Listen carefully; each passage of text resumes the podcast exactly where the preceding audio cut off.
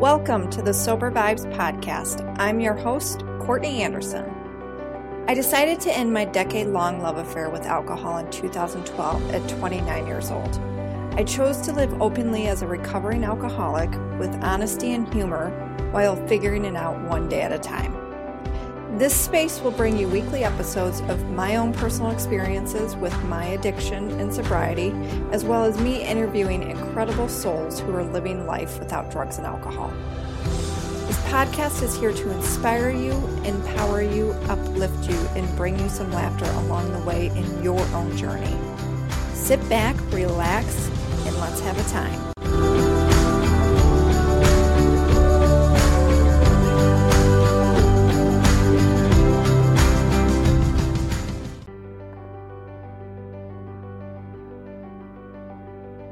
Sober Vibes podcast is brought to you by my Sober Vibes coaching program.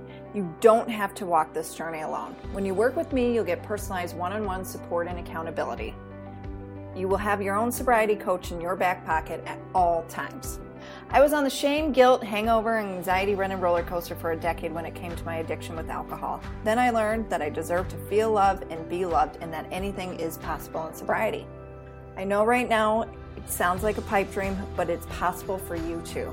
Just imagine how you will feel when you have someone rooting you on twenty-four seven, have tools in place that when you get an urge to drink, you know exactly what to do to not drink. Know how to eat well, understand how exercise affects your sobriety, and healthy things you can do to make movement a regular part of your day without feeling overwhelmed or obligated. Have money to knock some things off your bucket list since you're no longer spending it on alcohol. Pay off the debt that's been adding up. I mean, think about it. Think fifty to one hundred dollars a week that you were spending on alcohol, what you now can spend it on. Get that promotion at work or make that job change you've always dreamed of. Enjoy an intimate relationship with your partner. Enjoy parties, celebrations, and get-togethers alcohol-free while still having a good time. And live a life that's fun and that you absolutely love living. You were meant to thrive, not just survive. I'm proof that you can live a life with alcohol and thrive. You don't have to be bored, it doesn't have to feel hard, and it doesn't have to be a struggle each and every day. Visit Courtney Recovered dot com Work With Me page to sign up for your one-on-one Freedom Consult call and learn more. Hey everybody, welcome to the Sober Vibes podcast. Guess what day it is? Holla! It's Living on the Edge Day. That's right. You want to say hi, Kimmy? What up, everybody? What up? What up? What's new, sister? I feel like uh, so last week we took a, we took the week off, which was needed. Um, it was needed.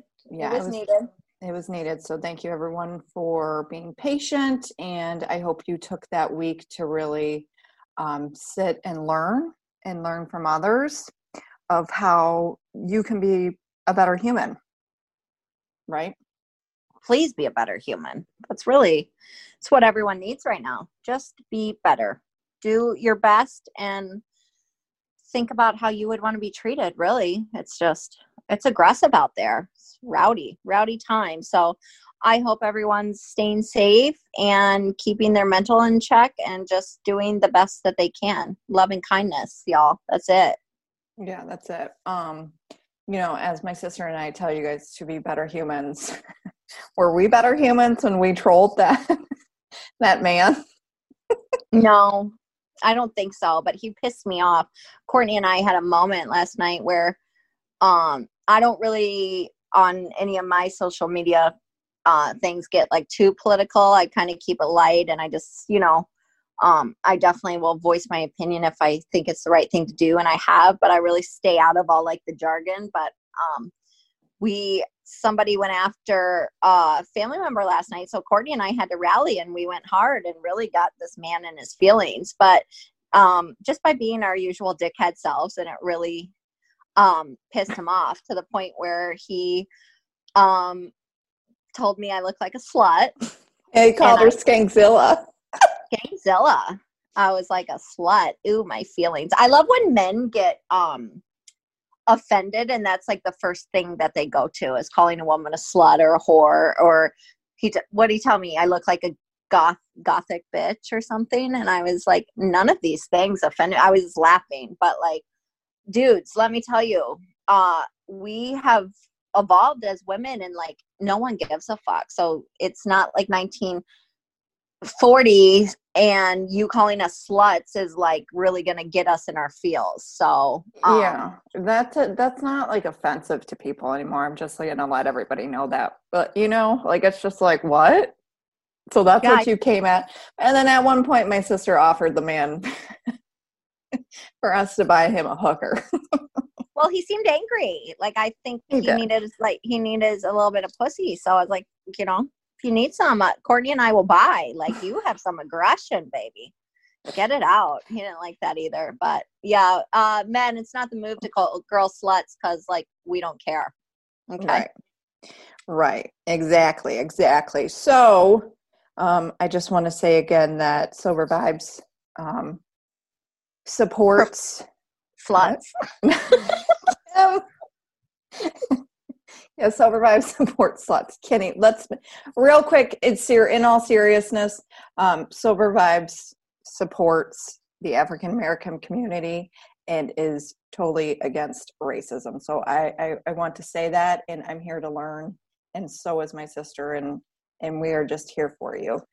So with that being said, we have wanted to talk about this for a very, very, very long time.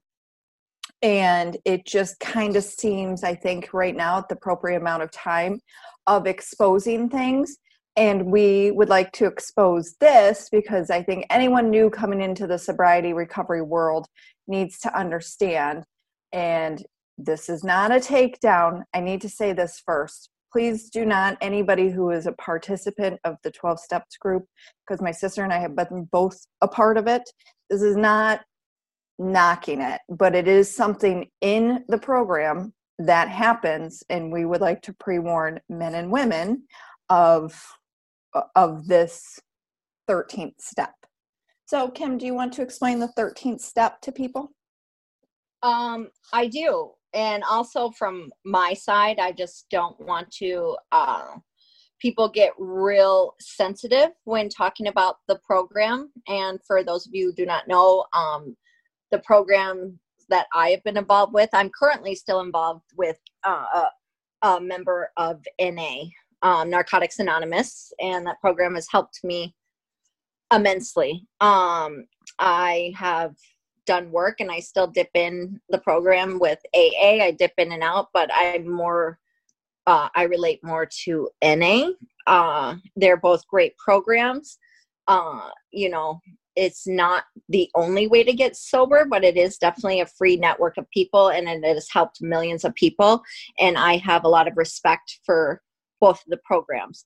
Um, when I speak sometimes against the program with some things that I don't agree with, um it is I have been um attacked verbally for it, and people uh they think it is the only way, and there's a lot of there's a lot of new ways and different ways. And to me, uh if you go to bed at night sober, any which way you do it, you're fucking winning. So I don't care what you do. You you want to be in the program, you don't want to be in the program, however it works for you, do. And um, that's just my stance on it. So what we're about to talk about is not a knock at the program. So um, so don't take it like that. But this has yeah. to be exposed, because it's it's, it's it's exposing predators, and those yeah. predator and those predators come in all different types of programs, as we know, in all different uh, points of power.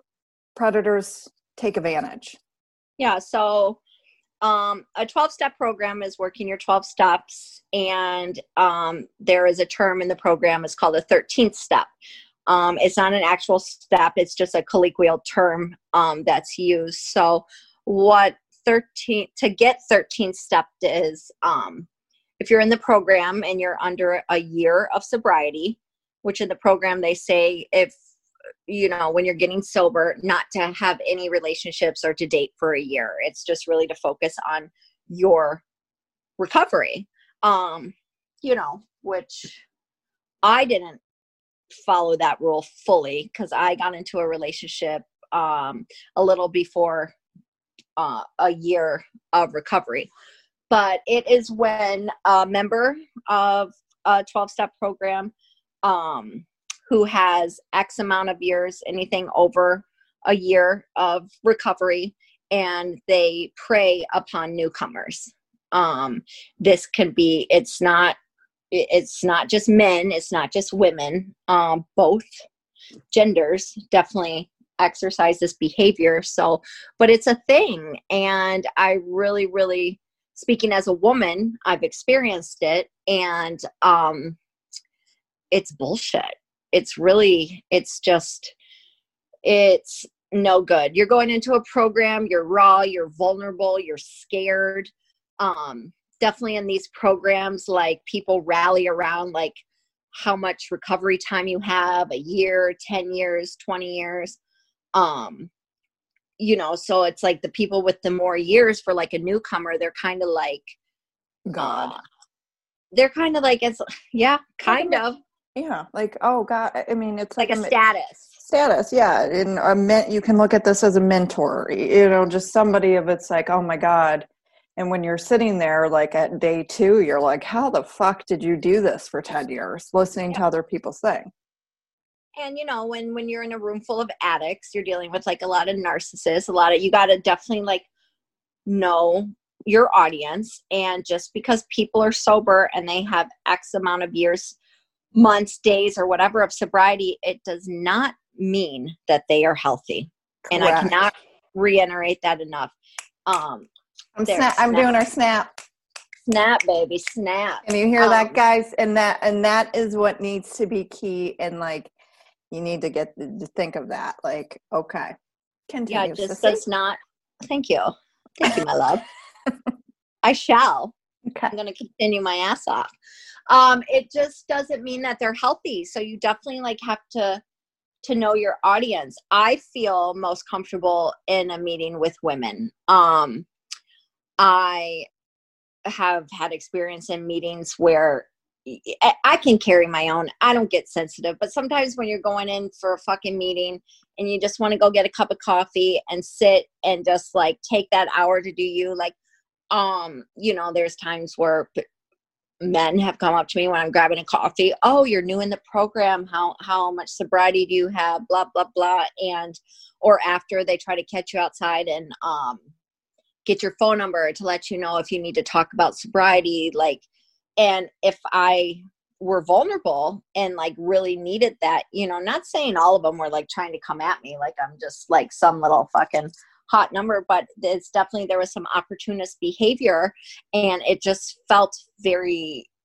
dirty to me. It's like, dude, like, leave me be. I'm coming in here, I'm minding my own business, and it is a community and some people are there to help, but um, there's definitely in the program where I have been approached and like asked out, or in the beginning I would give out my phone number because I'm like, okay, this is what you do to kind of grow a network and meet some like-minded people and reach out if you need to. And then like the text got inappropriate. And I just thought that we were talking about, you know, sobriety. And I assumed, because that's my mistake sometimes, that people um, are not all pig people, fucking pigs, that they were just trying to be helpful from like a community stance. And it escalated quickly. And then I get turned off and I get resentful. And it's like, how dare these people in this program? I think that I'm going to a safe space. So I kind of had to come to terms with, know your audience and like read your room and know that not everybody has the best intention, but that's in life, right? You know, so, yeah. um, but just for women, I'm going to come and speak from a place of being a woman, because that's what I know. Um, being new and going in those rooms is scary as hell. And I find now when I go um, to a meeting, it's an all women's meeting. Like, mm-hmm. I just don't, I just don't, um, I won't, because just too much bad shit has happened. And I've dealt with some sponsors, like uh, men, male sponsored, who kind of had that superiority complex and like, we're definitely just not being appropriate. Um, uh, someone that I had dated is in the program, and I definitely got thirteen stepped by him. And it just, um, my sobriety was always held like over my head, and I had to like behave a certain way. And like, because he was so many years sober, I thought like he had it going on and he was healthy and making all the right choices. And it was just a very much a, uh, eye opening experience. And, you know, so just because somebody has so many days, so many years, so many months of um, recovery, it just, it doesn't mean they're healthy. So I just say like, be, you know, don't be like guarded, like close yourself off, but definitely like, um, don't be so naive. And cause you're also dealing with like a fellow addict and they're sick too. And like that dry, there's a term, it's called dry drunk behavior. You know, you get off the shit, but like, um, Uh, addiction is a thinking disease, and just because you're not on that shit doesn't mean you're not on that shit. And that's like the only way I can explain it from my perspective. Um, but it's sad. You think you're going to a safe place and you still have to be on guard and, uh, you know, make sure that you're not taken advantage of, which is very easy to happen, and it could be happening and you don't even know it's happening. So, uh, stay woke, people. Be yes. careful out there. Right. You, you and I've talked about it before too, where um, you know, I sat with the woman's table uh, that summer, and that's just really where I felt comfortable. And I've said it before on on, on anything you do, what you in life, you need to take what you want and leave the rest with it. So, but I want you guys to understand that this is out there and this does happen in that space. So, yeah. and, and, you know, same thing. I just had this conversation with somebody the other day because they were asking me, um, you know, coaching wise about dating people early on in sobriety. And this is the thing, I can't, I was in a relationship. So what I was, was I supposed to just like end that relationship with Matt and be like, you know what, in a year, I'm going to pick this up. But if you're not in a relationship, I'll never tell you to, to go a full year without dating, because I just like, at the end of the day, you're going to do what you want to do. And telling someone a full year, like that's a long, long time when you're trying just to deal with not drinking, you know what I mean? So it's, it's very hard, but the whole thirteen, I mean, it just blows my mind. I mean, I've had conversations with you, Kim, where like you've heard me cry about this before. It's just like kills me. Well, yeah. And it's because it's sad, you know, and it's not just like uh, women do it too. Women do it to men in the program. And like, you know, so it's not, I'm not coming from some like, like playing the victim for like women. It, it happens to both sides. And it's just, you know, it's sad that there are those predators out there that, um, you know, opportunists that are looking to prey on people. Yeah. And with everything that's going on, it's coming to light more and more. There's some documentaries out about like thirteen step that I've watched, and um, just like talking to people and a couple of my homegirls who are in the program. Like, it's very funny how like the stories are similar. And mm-hmm. when you go into a meeting, you really do see the women flock to like the same table and stuff. And I like different perspectives. So, you know, when I go like in at N A, I, there's this group of old timers who I love them. So I go and sit with them, but they're old cats and they're like respectable and they, they get it, you know, and they're not fucking savage animals. So I, um, I sit with them. I'm not like women only, but I like different perspectives and listening to stories and stuff. But definitely, and like, and when you when you get a little more experience in the rooms and start feeling comfortable, like, you know, open yourself up a little bit more. But um, I think in the beginning, it's just important to kind of like, as a woman, and we like talk about things that aren't really like socially acceptable, like at a table. If you need to get something out, like you don't want to feel ashamed about maybe like the promiscuous activity that happened while you were like using, or, you know, if you were down and out, how you might have had to use sex to pay for like your drug, whatever, or alcohol. And, you know, so there's really, I think there's, um, it's empowering yeah. being with women in this program. But now I'm at the point, like I'll, um, because I've experienced it and I know now and I'm not so raw and vulnerable, but it is definitely a vibe and it's not the move, man.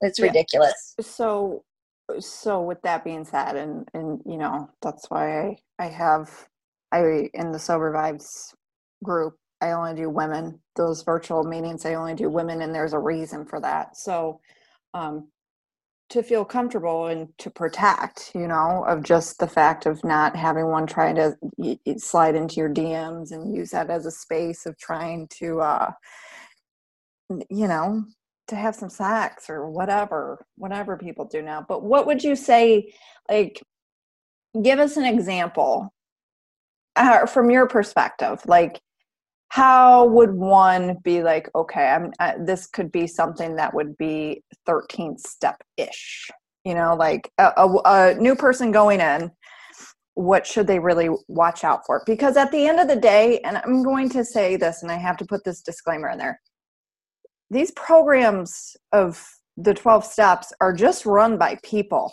guys. So there is any opportunity for, for people not to really, yes, as, as, you're working your steps. Are you, are you really going back to what my sister said about the dry drunk behavior? Are you, are you really not sick? You know what I mean? Like wh- how, how else are you helping yourself? And I want to add in, if you ever are working with a coach, especially too in the sober coaching, the recovery coach, you want to hire a fucking business coach. You need to ask them if they're working with a coach other than just a business coach. Have they gone to therapy? Have they themselves used a coach? What have they done for themselves? Have they participated in a twelve-step program? Because that is very, very important, because you do not want to be preyed upon by somebody and taking advice from somebody who is not well. There's a reason therapists have therapists. That's uh, great. That's good, Courtney. Jesus oh, Christ. Should we snap on that? Snap, snap, snap, snap. But I'm sick of it because I see it in such a space, and, and I've I've said this to you before. I didn't turn over to this like sober coaching um, until it was like a year and a half ago, because I had to work on myself. Like people who get sober and then I see within a month like them starting a sober coaching business, teach their own. But I do have to say it. It's like like.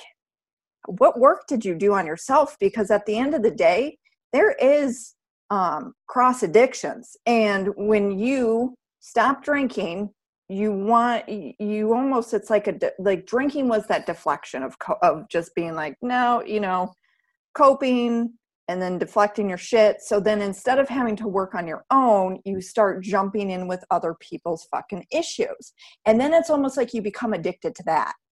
So for Absolutely. me, For, for me personally, the reason I've waited so long, and I know that today, tomorrow, my sobriety is not promised to me, and going on eight years sober, I waited for a long time because I had to work on my own shit and get like healthy, and I'm still learning and growing, but I'm doing that too with professionals or fucking hiring a coach, always yeah. constantly working on personal or professional development, like meditating every day. Walking the walk. I will not walk the walk with the food, but I try to walk the walk as much as possible. Yeah. And it's all, but that's great. Like if you're working with a sponsor or a sober coach, it's okay to ask questions. Like, mm-hmm. uh, you know, and I challenge people to do that, because it's yep. like, just because they have that number behind them or they have that certification or doctorate or anything, it's like, you can have all the things. I've seen the sickest motherfuckers. Like, and they're like, lawyers and like people of power, you know what I mean? Where I'm like, oh my God, like this is uh, wow. Mm-hmm. Just wow. You know? So actually asking them, it's like, what do you do on the daily to, to make yourself better, to keep, get in a healthy mindset, you know? And it's like, cause me personally, I try to do all the things like the therapist and, um, you know, guided meditation and just, um, just trying to be very mindful to make myself better, and reading. I'm a huge advocate on reading and, um, my podcast, and just like really educating myself on things and being like so mindful, where sometimes I'm like sick of myself. But I think, and I think even outside of like coaching, um, if you have a sponsor, coach, therapist, any of that, I think even in personal relationships, mm-hmm. those are good questions to ask people who you have relationships with, because it's like, you know, it's at the point where you kind of got to like trim the fat. And like, why would you want somebody around you if they're not not trying to do better for themselves or being like a healthy mindset? So um can you imagine, Courtney, if I go on like a first date with someone and I'm just like, so I have a couple of questions for you, and it's not like, what's your favorite color or any of the bullshit, uh what do you do on the daily to help yourself, to make yourself better and contribute to society? Please well, tell me. But that's the thing, like, you know, there, and then there's a lot more than just like, I'm gonna start doing it. Yeah, I hope you do. And then if they're like, what do you do? Will you be like, can you just press play on episode three on Sober Vibes podcast? Make sure to rate and review. Yeah, rate, rate, rate and review, people. Rate and review. Um, I have to say too, real quick, and we'll get back to this because I don't want to forget this, but thank you so much though for everybody listening. We have charted on iTunes top two fifty and, and below in Australia, Canada, in United States, and I could fucking cry, but like, I am so grateful for doing this. Right, Sissy? Oh, yes. Courtney, don't cry. Well, it's exciting. You know, it's good news. So going back though, Kim, drop like a little, just like, what are a couple things that men and women, again, we're talking from the women's standpoint, but we're not excluding that women don't do this to men, um need to look out for, just like some signs of not to get thirteenth stepped? Well, I would say like if you're going into a room and you have the literature, like um you know, the big book is part of the program and working the steps. And I think if somebody approaches you, and like the big thing is like you you build a network, right? And it's support. Um and if people and relationships start building outside of that, but if somebody is like being an opportunist and maybe contacting you at inappropriate times, or the text messaging or phone calls in the beginning start to stray away from the literature, mm-hmm. where like the work needs to get done, yeah. and say you're on your first step and it like, you're trying to like work through that, and, or your third step, and it like strays away from talking about the program or sobriety and starts to get uh, like a little personal, um, which it is personal, obviously, but just strays away from the work. And I would say like someone is kind of being a little bit inappropriate, because it's not the time. You're trying to work on yourself. You're trying to get better. You're trying to stay sober. Um, and you know, them trying to like floss their sobriety dick around with like, well, this is what I did. And that, you know, trying to like glamorize uh, how much sobriety they have to make themselves look a certain type of way. Um, I would say you just got to really like hone in and watch people's um, behavior and how they're talking and their verbiage, and like just with any relationship, like red flags. And if it strays away from any work from the program or sobriety and starts to get inappropriate, then I would say that is not the person to connect yourself with in the program. If you need to change meetings, you change mm-hmm. meetings. It's mm-hmm. not a problem. There's millions of them out there. There's mm-hmm. there's a hundred million meetings. There's different. They're at all different times. So, um, you know, and also like you could, as a newcomer, be going into um, a meeting and get wrapped up in the bullshit. And if you're not focused on being there for that hour and just for the to do the work and to take the time to like, just even if you just need to sit there quiet, but like if you start engaging and like, you know, uh, like as a social circle, because sometimes those meetings are like, it's it's interesting, it's weird, they're all like real cliquey and this and that, and everyone knows everyone's shit, and they're like all addicts, so they all gossip, and it's like, yeah, it becomes that become their all of their problems become addiction. Yeah, so then, you know, and um or addicted you know, to the problems. I'm sorry. Getting getting in there as a woman, and then like not focusing on your sobriety, and then like start lurking around, and like, you know, I've seen women who they're more concerned with getting dick down in there in the program than they are um, doing the work. So there's fault on all sides. But if you want to be healthy and you really, really want a shot at it and be sober, I would just be very mindful who you surround yourself with, and um, just know your audience, because you're in a room full of sick people, and sick people do sick things. So you just got to be careful. And I had to learn the lesson the hard way. And it was unfortunate.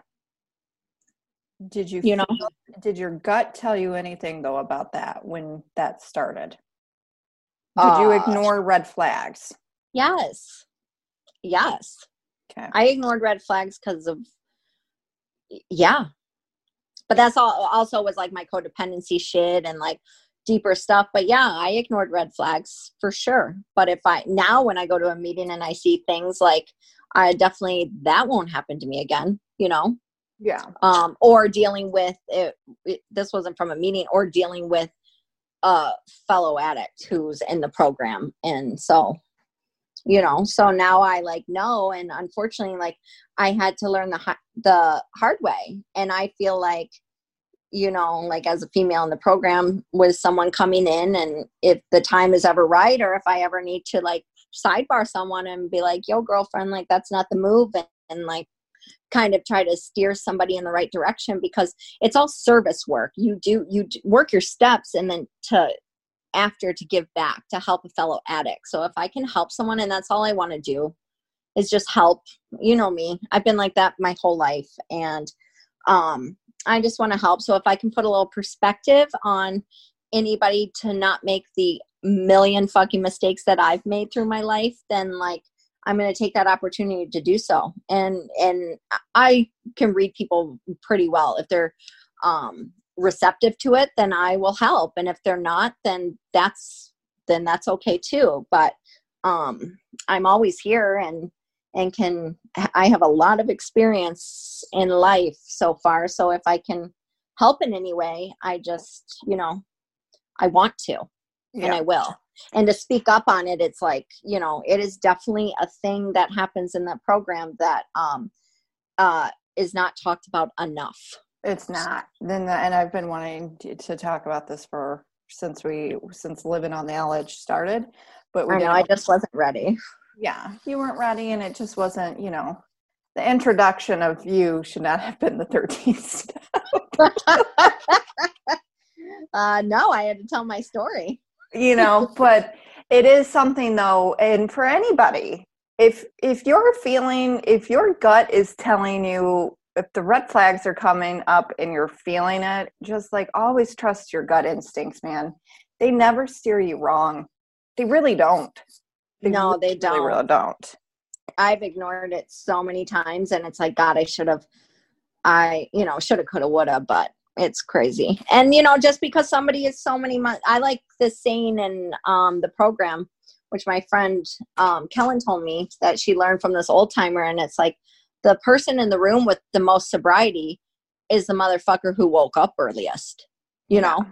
So right. Like each day is a brand new day. And like you said, your sobriety isn't promised you tomorrow. So like you flashing your fucking sober dick around with, I have fifteen years, I have twenty, like that's fabulous. I am so happy for you, but like, let's talk about today. So like, that's the only thing that I'm interested in. So when I hear, when I watch people do that in rooms, I'm just like, and it's an amazing accomplishment. It's a feat. I'm not taken away from that, but I watch people use it in ways to where it's like trying to hold something over someone's head. And it's like, it's all ego. You know what I mean? That's their ego talking. It's not coming from a place of like love or like from their heart. That's them just fucking like stunting hard, and I'm not into it because I don't give a fuck. We're all in here together. Right. I'm here, you're here. And this is the thing, and this is where it gets really tricky, because in the past two years, maybe even three years, there it's like a spectrum now that people compare the whole alcohol use disorder and like alcohol free and, and then addiction, um, sobriety, you know, all of these terms are now like Are, are now used. But at the end of the day, I'm going to say this. If you were overindulging with alcohol, it's probably and found some type of coping mechanism, you probably experienced some type of trauma in your life you have to heal from, correct? Yeah. Yeah. So from the way my sister and I talk about it, it's from addiction, it's from being alcoholics, it's from, you know, years of trauma. Her and I, that's how we got, that there was trauma that wasn't healed that we acted out with drugs and alcohol. You know, you guys know the story. You've listened to the podcast with us. So you just have to remember, when you're dealing with somebody, I will say that ninety, ninety-five percent of the time, there are a lot of deep-seated issues underneath it. And that is why they got deep with alcohol. Yeah. Or yeah. Alcohol, drugs, sex, food, like you name it. It's, it's masking something. So it's like, you just gotta take it back. And, um, if you want to, and if you yeah. don't, that's okay too. But I can t- let you know, like, life is better. Uh, you know, life's better for me without a crack pipe in my hand. You know, life's better for me without me, um, just being so like self-loathing and like just self-deprecating and going down that rabbit hole and self-destructive, like all the selves. So, um, you can really, and I have so much more work to do. Like, it's wild. So, um, I'm excited to see what the other side of it is, but I feel like I'm on the other side of it and on the right track, but I still have so many things, but, um, I've acknowledged it, and we're, we're working on it. It's a work in progress, but mm-hmm. yeah, you just got to be careful out there for predators. Predators, that, man. That's what I refer them to. The thirteenth step, there's predators inside this structure of power, um, and it's power and control. And a lot of alcoholics have fucking control issues. So, uh, and I'll get angry about it because I don't like it. I don't. Yeah, this, it just, it creates a diff, uh, different power ratio. Like, somebody gains power over a person who's really vulnerable and um, powerless at that mm-hmm. point when they're going into the program. So that's just what the whole thirteenth step is. Um, it's power and control, and that's what predators are. That's what they seek, and it's fucking sick. Sick. It's disgusting. I spit on them, and then I'll kick them up. uh, I'll kick them all in the dinghies, fuckers. Yeah, really angers me, Kim. Oh, I know you get heated. I know I get. I'm. I get heated too. I'm disgusted, but I just like, you know, just I've dealt, I've experienced, and you know, now I'm learning from it, and it just like, hopefully, like I said, I can just um shed a little light. And I'm just going to say it one more fucking time. It is not to knock the program. It's just a perspective, and it's something that's really going on, and just looking out for women, my fellow sisters and brothers too. Boys, watch out out there for those old cougs in the program, because they do the same fucking thing. It's not just men. Women, yeah, women do it too. It comes from a place of love, from from two people who have, you know, hold sobriety dear to their hearts. It really just does come from a place of love. So I support all angles to whatever road of recovery fits best for you. I am a firm believer of what works for you, works for you. We are not prescribed. We are not all prescribed the same dosage of medication. So same thing with vitamins. We're not all prescribed the same dosage of vitamin D. You know what I mean, U J? Yeah, I, I do. uh, so my sister and I are going back to work full time, and this shit's opening, y'all. We're about to like get in where you fit in. It's going to be rowdy. It's going to be rowdy. So for anybody, we'll say this for anybody, for actually for everybody, be kind to your servers, uh, and just be patient, man, patient for your bartenders and your servers. And, uh, this new world that's gonna that's reopening here in Michigan. So yeah, and like I'm excited, you know, everyone's gonna like get out of the house and stuff, but um please be kind and patient, because this is all for, you know, it's scary, it's it's anxiety. Like there's I have some anxiety because you know how people are gonna act and come and demanding. Everyone's been in the house for three months and is sick of cooking and cleaning, and just because we're there to do it, please don't behave like a fucking bush pig, because um, you service industry workers don't deserve it. We're humans too, and we're there to provide a service. So um, be kind and don't act like an entitled cocksucker, because it's not going to work. People are going to lose their mind. It's really going to be something. And I'm excited too. It's, it's going to be nice to go back to work, and my legs are probably going to throb those first couple days. Oh my God, Matt, you're just going to come home and collapse, and Matt's just going to stare at you like you're a fucking sloth. Uh, he will, but I told him when I did my first carry-out shift, and I was so winded afterwards and like deliriously tired, and he was like, oh my God, you were gone for four hours. I was like, you wait, dude, you're going to go back to Chrysler and you are going to be exhausted when you come home. It like, yeah, I don't know. A lot of lessons have come from cor- this first quarantine, because I, I just, I'm just going to say this first quarantine. And I've really appreciated in this quarantine of just really um, connecting to some, fa- you know, family members, and to just like reconnecting with Matthew, with our walks. That has been great. I just think that there's, in, you know, from my perspective, that we can find some good of this quarantine. And from friends I'm talking to, I just, it, they kind of say the same thing of where they had to slow down in life. Yeah. Did you have lots of quarantine sex? Kim, what? I'm asking. You're married. I'd like to know how married people move. Like, what? What? I know, but what? I don't want to put poor Matthew James on side. His face would probably turn so red right now if he heard that. Listen, I will that say he, that he was knocking it out with the, the old ball and chain. I don't think so. Matthew James and I have a very, very, very healthy sex life. That is all I'm going to say. It is health. See, I mean, but so, as as it should be for two married people without kids, you know? Right. Yeah, I was, God, get that. I was just asking you a fucking question. Good no, God. But Australia and Canada hear this, you know what I mean? Well, yeah, they're horny over in Canada and Australia, trust me. Oh, God. Is there anything you would like to say in the perspective of your quarantine? You kicked ass. My sister really kicked ass. Her quarantine, she T C B'd some shit. No, I'm actually, um, quarantine was great. I got to, I was on a weird, like, in a weird, like, little bit of a headspace, and definitely because I work so much, and um, I learned that I need to pull back a little bit from yeah. work. It's not important to make money every single day of my life. And yeah.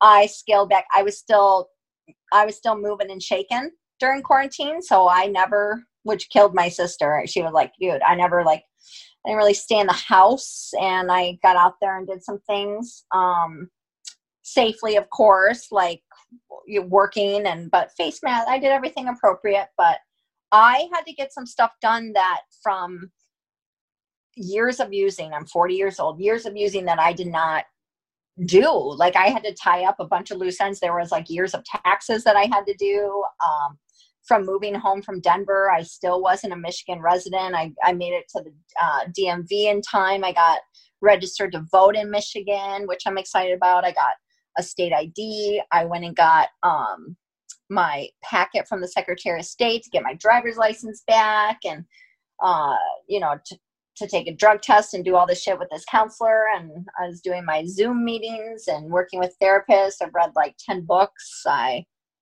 I bought a dog. I got a new dog coming in three weeks, which I'm super stoked about. His name's Drexel. He's a little French bulldog, which I've been dreaming about this dog for a while now. And, um, I didn't gain a million pounds in quarantine. So that's always a plus. I and, did. Fuck.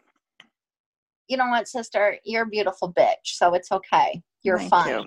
Thank you. I mean, I'm thick anyways. I don't want to be like all skinny, but I just like that could have gone real bad, like just sitting in the house, just fucking eating my feelings. So I did not do that, which I'm proud of. And, um, you know, I, I stayed connected with my friends and my family and my people. And I just like, I think I, I think I did okay. I do. I think I did okay. I'm kind of proud of myself. Yeah. So I made it happen. You made it happen. You made moves. You made moves. And that's the other thing too. Um, because you stop using, anyone who stops using or drinking does not mean that like the next day that your life is on track. I, I'm going to talk about this in another episode when I do a solo one, but like you have to understand it's a process. So, and this isn't like, I always tell Kim, I'm like, that's about right. The time frame's right. Yeah, I'll be go- I'll like be going through something and like losing my fucking mind, and Courtney's like, okay, like two years, two and a half years, like one year, you know, like she's always like, and some things like I have perspective on, or like I can see with like clarity, or things that I'm working through. And you know, Courtney being a sober coach and like and dealing with it herself, she's always like lets me know like my timeline's right, so I don't feel like an insane person. But um yeah, and I definitely have being so independent, like I was able to like, you know, times are tough right now. I didn't have to like ask, I told Courtney this the other day, I didn't have to ask her or my best friend to like borrow money to like pay my phone. Like I, I definitely kept it steady, and it helped my confidence and knowing mm-hmm. like I was completely fine. I did everything by myself and handled the quarantine alone, and did it with style and grace, you know. Right. So you did really it well. was um and it made me, you know, every night I prayed for people who are suffering, and um people who are uh dealing with their addiction through this quarantine, because that must have been really hard. And the past three months months coming out of this is going to be a blur for, for them, and it just like it made me sad. That would be real hard to have a I just thought, I'm like, God, how would I have handled like being like a drug addiction, like through all of that, like how I was before, like, you know, that just, it made me really sad, because there's a, a lot of people out there with, it just, it made me sad for them, because um, it would have been scary, you know, and money not coming in and not being able to work. Like, how do you feed that addiction? So um, I'm blessed, you know? So blessed. It's the same thing with too with um people at home fucking just getting shit-faced every day. Being yeah, like, I've been I've been watching that like go on, and I've been watching it go on with some friends, and like um, you know, talking with people who are just like getting fucking in the beginning it was like they were freaking out because they thought the liquor stores were gonna close here in Michigan, and watching like the pandemonium of that, and it's like um, you know, it's like it was crazy. But however people deal cope. with things, mm-hmm. however they cope, you can just see where they're at, like mentally.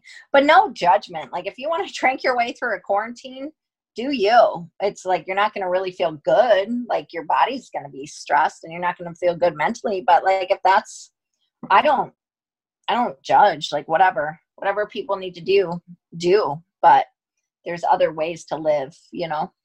Yeah. Totally. Well, and that's what this podcast is all about, is sharing, sharing these stories, and, and letting people know who are struggling and silent of there, there's, there's fun in life to be had after drinking. Cause that is the number one thing that I get, the number one thing when people reach out to me or on my, uh, this like intake thing that I do, it's, will I ever have fun? I'm scared to not have fun or socialize. It's this aspect of people think they, they assume, and I get it. I was there. That was one of my um, fears of yeah. how will I ever have fun again? But that's what it's here. This conversation, it's, it's about of letting you know that life does go on after drinking, and, and it is a, it's a fun life. It's just, it just looks different. You know what I mean?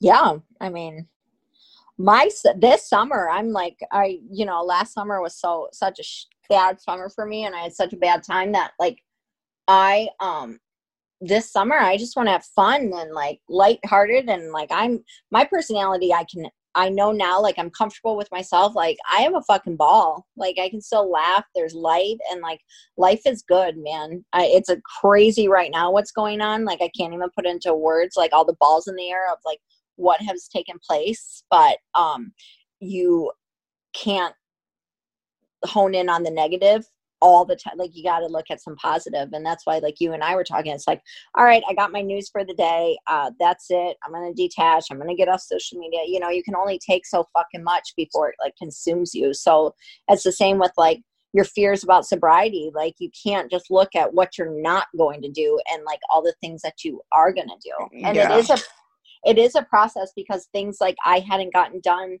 and like really needed to take the lead on, like I wouldn't have been able to do any of those things if I were using, because I would have said, oh, I'll just do it tomorrow. I'll do it tomorrow, which my whole life it was, I'll do it tomorrow.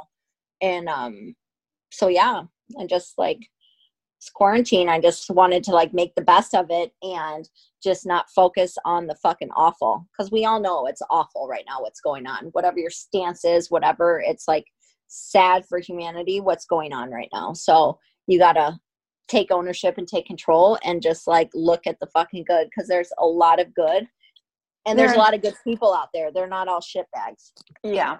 And I really did take that when I watched um, Michelle Obama's, I read her Becoming book last year, which I recommend for all the fans of Michelle Obama, because I know there's not some, but maybe even the haters, dude, like people who hate on that woman, like, why don't you read her fucking book and get to know her before you just like assume what she is or what she's about, because you learn a lot.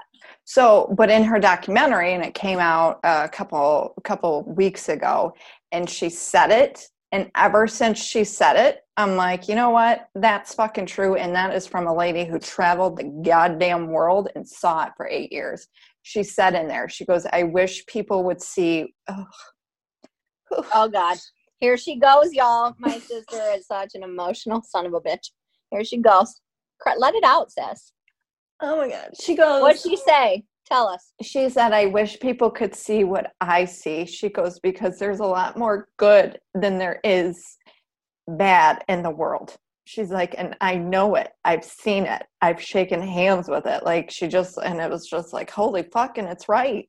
And you know, you get the news outlets and all that. And like people, and especially too with the riots. And that's why I've been trying to share like good, like good things of these communities coming together, because it's like, that's the stories, like the, the, sh- that hot sheriff in Flint, Michigan, like good God, you know, of him. Oh, whoever that man is, find out if he is married, and if he is not, holler at your girl. That was yeah. great. So there, there, those good stories need to be shared more, but that's, you know, that's a whole thing of the media. But anyways, so I'm really proud of you for sharing about the thirteenth step today, and too with our quarantine. I mean, it's been a fun quarantine with you and I, and I'm not trying to sound like insensitive to other people, but like you and I, like we talked every day, almost sometimes two to three times a day.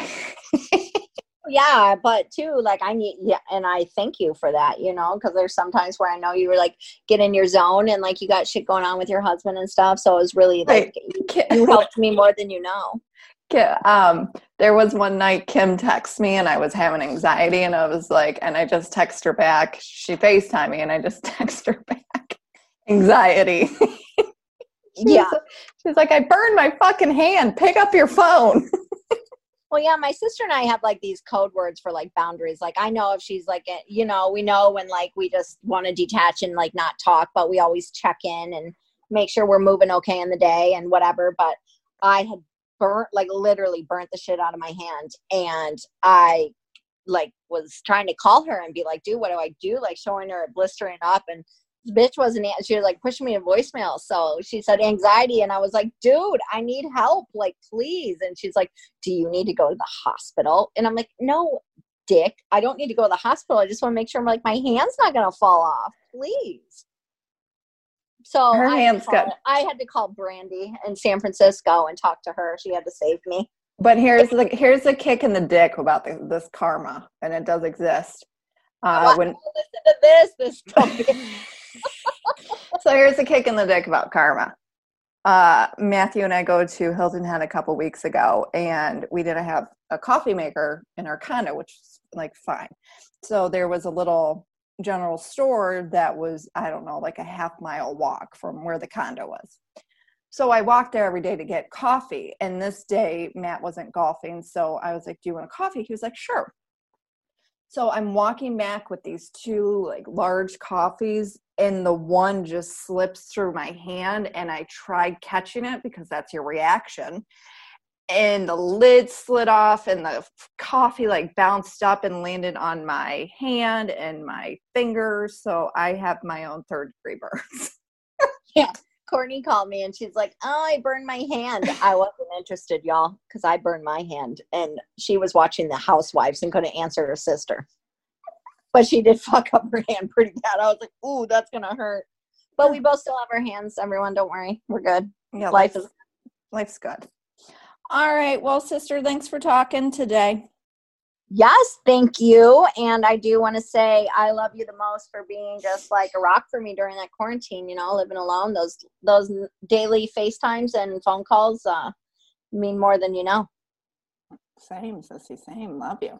All right. Uh, we will we'll see you next week. And then, you know, Kimmy June will be back in a couple weeks. All right, y'all. Be good to one another. Love you guys. Thank you so much for listening. If you haven't already, please rate and review the podcast. And let's keep this trend going, charting on iTunes. Love you guys. Thank you. Bye-bye. Bye.